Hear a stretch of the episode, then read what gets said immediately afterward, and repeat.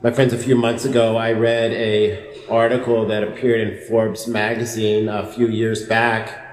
It was entitled, uh, The Top Eight Things People Desire But Can't Seem to Obtain. The author said it's more, it's becoming more obvious with each passing year that the things we humans desperately long for today are not only universal and timeless, but also have become even more elusive and challenging to access and sustain, even as we quote unquote evolve and develop in this tech frenzied, time crushing world. You know, there's much I uh, agree with uh, in this article. You know, it's not too surprising that when readers of Forbes magazine were asked, what do you want more of in life? That money was very high on the list. Number two, people who read financial magazines want more money. This is not a revelation. More interesting to me, however, were the other responses, which seemed really to get to the heart of the human condition, to get to the heart of our innate desires as human persons. Happiness, of course, was number one. People desire happiness. It's universal and timeless. But more and more, it seems these days, we cannot seem to obtain it. Freedom was number three on the list. And peace and joy and fulfillment, these were all on the list. All increasingly elusive, it seems, and challenging to access and sustain, no doubt, because our world is becoming increasingly secular. Also interesting were the perceived obstacles, the challenges to achieving these desires. The respondent said, not knowing who I am, not knowing my true purpose, being bogged down by the daily struggles of work. I would add, instead of being sanctified by it, not believing that I have anything to offer. My friends, I'm sure uh, that these innate desires resonate with all of us and that many of us, uh, some of these obstacles, these challenges to achieving these desires also resonates. Well, no doubt most of us desire a few bucks these days. These are challenging financial times. But deeper still, all of us desire happiness and freedom and peace and joy. We desire to be fulfilled as a human person. These are each of ours deepest desires. And those who struggle most with satisfying these desires, perhaps especially during this busy season, are those who have not fully entered into this, this season of hope. Those who on this third Sunday of Advent, what we call Gaudete Sunday, which means rejoice, those who are struggling to rejoice those who don't daily encounter the incarnate Lord in our midst, those who are not preparing to meet him face to face. Today, we lit the rose-colored candle, and I've donned our, our, our, our parish's rose-colored vestments. They uh, are in contrast, sharp contrast, really, to the violet candles and vestments, which are symbolic of the penitential period of waiting that we are in. Rose, of course, symbolizes subdued joy, and it's rose. It's not pink. It's purposely rose. Roses are beautiful. We rejoice at their beauty, all the while knowing that roses have thorns. Roses then are reminders that discipleship is amazing but it is not without suffering. There are many struggles along the way of discipleship. For some here, the struggles are overwhelming at times. Many struggle to find joy and peace during this season. Many are lonely and depressed. Many are suffering in all kinds of other ways. Many have lost someone dear to them this past year, maybe in the past weeks or months, or maybe it was a long time ago, but this time, each year is very difficult, a painful reminder of their absence. Many struggle to see God's presence among difficulties seemingly crushing them each day, perhaps infertility or miscarriage, suffering, chronic illness, addiction, financial woes, difficult marriages, and on and on. Many question whether God loves them or is even present because it is just so hard sometimes. They struggle to believe that God is a God of love and mercy, that he cannot be absent. But Jesus is the way. He is the way. And all those things we rightly desire, this happiness and freedom and peace and joy and fulfillment, are all ours in Christ Jesus, in faith and through his grace. They may be challenging to access and sustain at times. That tech, tech frenzied and time crushing world this article uh, references does distract us. Suffering can overwhelm us at times. It can cause us even to doubt. But these desires are not elusive. Happiness is not elusive, and so we rejoice. The world is a mess since the fall has been a dumpster fire, if you will. God wouldn't have needed to enter into his creation. He would not have taken on our flesh if it weren't seriously broken. But his love overcomes our pain. And even if our pain remains, his love, his mercy, gives us hope. And so in faith and through our Lord's abundant grace, we rejoice. You know, we read from the book of Isaiah every year at this time. And as I've been saying, preaching about, you think we are a mess. Israel was far, far worse. They were very much divided, nearly annihilated, greatly reduced. There was so, so much suffering in the nation of Israel. Yet Isaiah rejoiced because of his faith in God and in his hope in the restoration of Israel. Isaiah dreamt of a time when the southern Judean desert would rejoice, a time when we'll see the glory of the Lord, the splendor of God. He is, of course, speaking metaphorically. We are obviously speaking of Jesus, the incarnate Lord we are preparing to receive into our hearts more deeply at Christmas and here, right now, in this and every Holy Mass and at the end of time, when we will see him face to face. The God made man, who is the glory of the Lord, the splendor of God. Jesus is the one who strengthens the hands that are feeble.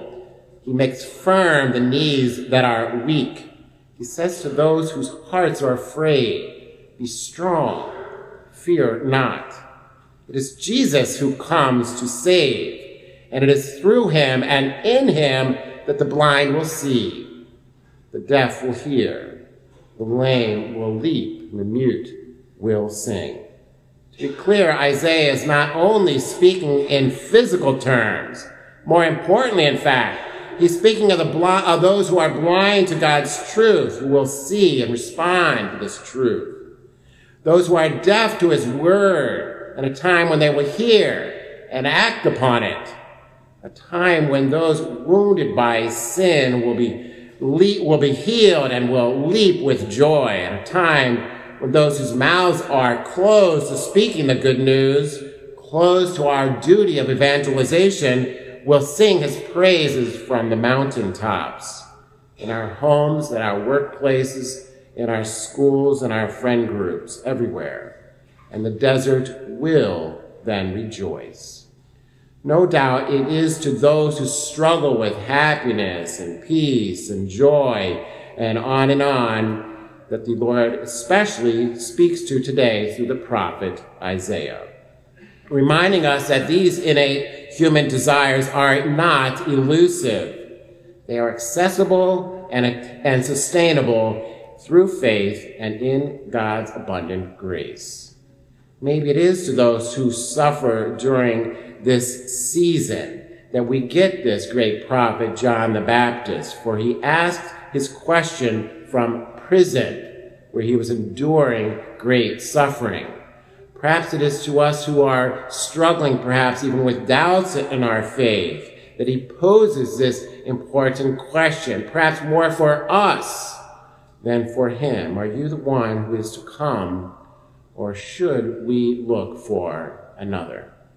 You know, even the most faithful among us can struggle with doubts at times. Last week, recall John the Baptist said, The one who is coming after him is mightier than him that he wasn't even worthy to carry his sandals. John's imprisonment, his great suffering there, was perhaps putting his faith to the test. No doubt it was.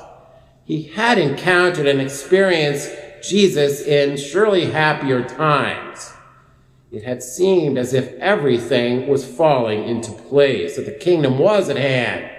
Yet now, it seemed things were not working out as he had hoped or had thought it would. He's in prison for speaking God's truth. But John the Baptist is a man of faith. Jesus is very complimentary at the end of today's gospel, makes this abundantly clear. He believed in the prophecy of Isaiah that the Messiah, the anointed one, would bring good news to the afflicted, would proclaim liberty to captives release to prisoners. But under the crucible of the prison, his faith was being tested.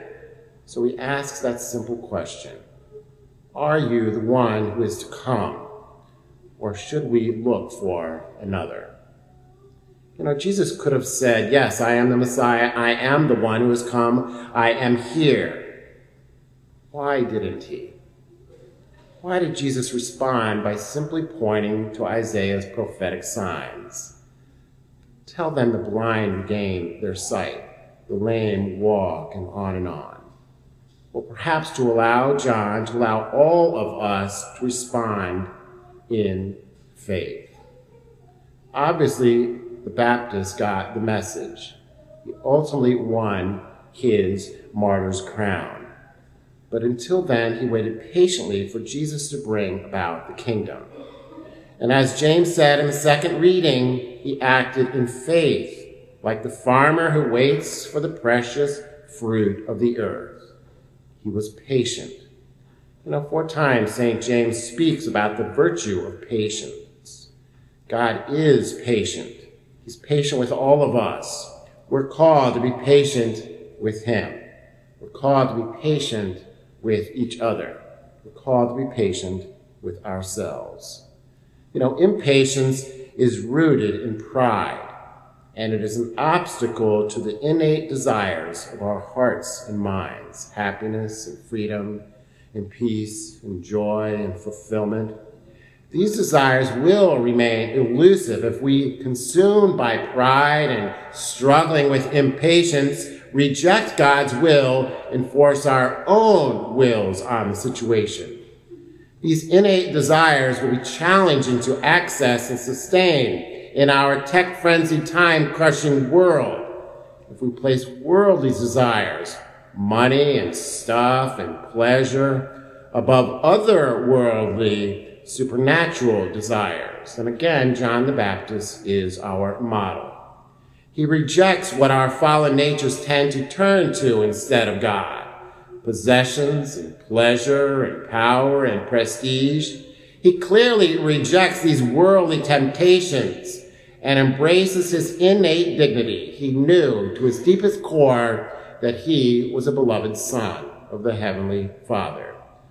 My friends, we don't need to move out to the desert. We don't need to eat any bugs or wear any sort of hair shirts we simply have to be detached of things of this world. We need to continue to seek the higher things. We need to trust in the Lord. This is how John the Baptist was able to be happy. This is how he was able to overcome his doubts and this perhaps crisis of faith. This is how he was able to be free even in prison and to have peace and joy and be completely fulfilled as a man because he had discovered the source of all these innate desires, Jesus Christ. And despite great suffering and God's mysterious and sometimes very slow moving plan, he had faith. which led to hope, which led to unconditional love and the fulfillment of all his desires. I pray that each of us will long for the coming of the Lord as John the Baptist did, that will eagerly look for him throughout this season of hope, that will respond to the graces we receive from him in abundance each day, that we may find true and everlasting peace and joy, that we find happiness that nothing of this world can provide, thereby give praise and glory to the source of all this joy, so that we can then help others to discover this same joy. Let us all rejoice in the Lord always. I say it again, rejoice, and may God be praised. Amen.